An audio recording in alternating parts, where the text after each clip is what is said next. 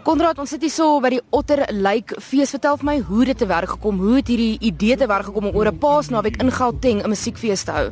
Okay, cool, baie eenvoudig. Uh, Mr Moonshine Lee ehm um, het 'n uh, idee gekry seker omtrent 3 jaar terug om 'n fees te hou en ehm um, toevallig het van ons elke nou en dan by Otterlyk uitgekom by die Duitse restaurant. Hier gekuier elke nou en dan en elke keer het iemand gesê, "Yes man, mens sal 'n freaking awesome festival hier sou kan hou." En ons het dinge uitgekyk en en en en en uh toe op daai stadium vir al 3 jaar terug was hy daar was op 'n stadium hierdie huge attention rondom die renosters.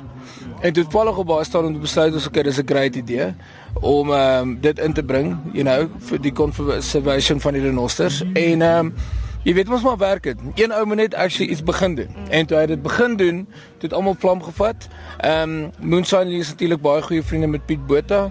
Piet Botha se dogter Jessica Botha is toe involved. So dit is toe ehm um, Moonshine se se Moonshine Productions en Jessica Botha wat begin het vir 2 jaar en toe hierdie jaar het Strab van die Strab Festival in Mosambik besluit kom ons ook kom word ook deel en dit word net groter en groter en groter. So dit is eintlik maar dit begin het 'n bier.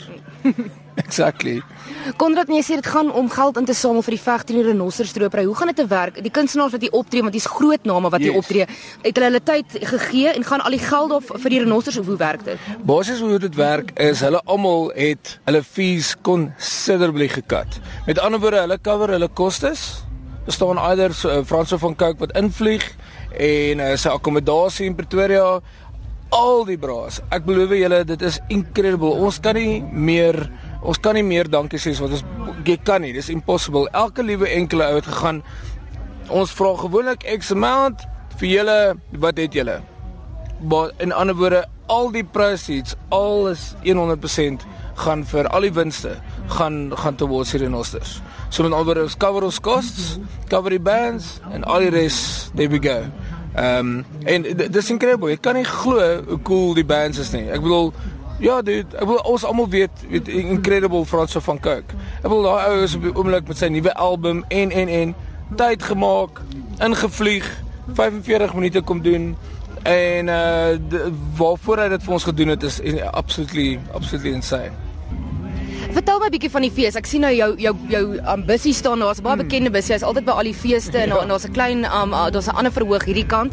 Hoe werk dit? Hoeveel kroë is hierson? Hoeveel mense het julle verwag hierdie jaar? Okay. Die uh, die mense is al klaar ons ons skat omtrent dubbel van laas jaar af, which is great.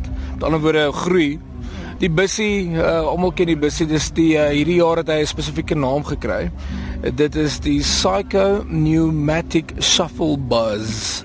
Ja die MC's is natuurlik die donder vir my ja. want hulle moet freaking daai naam op die stage sê. Ehm um, dit is uh, dit is vir ouens in die campsite dit is vir ouens uit die weer eens ehm um, Steve East op die oomblik op die kombi is uh, van die van Crystal Park en hulle charges niks nie absoluut niks nie. Hulle entertain die people. Vroeër vanoggend was Franco Jamnek Potty Potskerf was net op. Uh Christian Kritzinger was net op. En ehm um, Franco Jamnek ekskuus ek het nou net gesê 'n tuin gaan dalk moontlik môre vir ons ook gesit doen. Donovan Bon en almal is cool. Whenever wherever you know let's let's do it. Dan natuurlik die main stage. Ehm um, line-up vanaand gaan kook. Uh Black Cat Bones in the house, tidal waves in the house.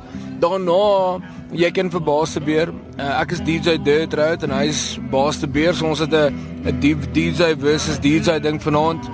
Ehm um, môre aand Wyklede Blues Band, Piet Botha, Crystal Park, 'n Monkeys and Boots. Dit hou net dood eenvoudig op hier. Vertel my van die van die belangrikheid van plaaslike feeste soos hierdie in Suid-Afrika. Ek meen, tans is ons hier so sit, die KAK&K het gisterand afgeskop in Oudtshoorn. Dis 'n groot naweek, dis 'n groot tyd in, in in ons land vir musiekfeeste. Uh, hoe belangrik is dit?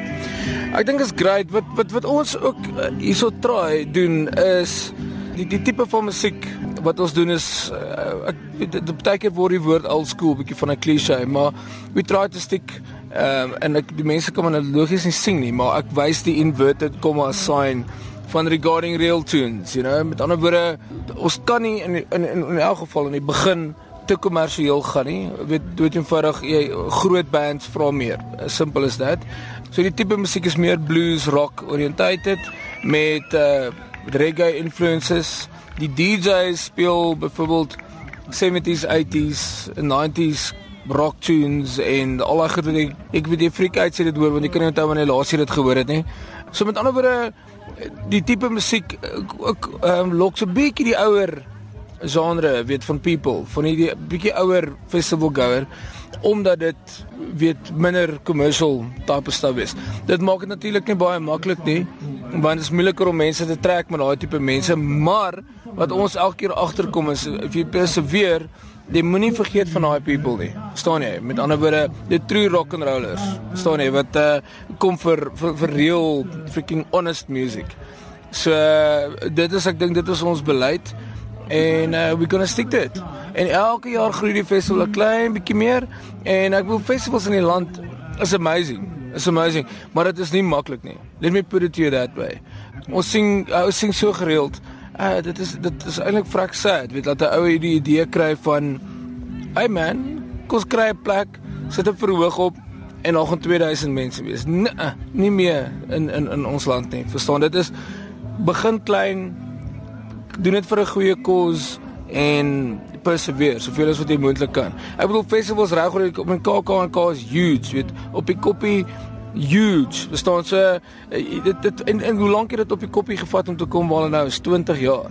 So ehm, ek dink die ding is ehm um, perseveer. Dit moenie opgee nie en moenie te veel verwag nie. Verwag so min as freaking moontlik. So try stick to the original stuff man. The music, the soul staan uh, daar's baie party tricks noem dit uh, kan 'n ou dit noem. Weet ek persoonlik nou dis my persoonlike opinie. Ek noem dit mirrorball tricks weet en op die einde van die dag stick to the real stuff en persevere want daar is mense wat dit nog steeds gaan support without a doubt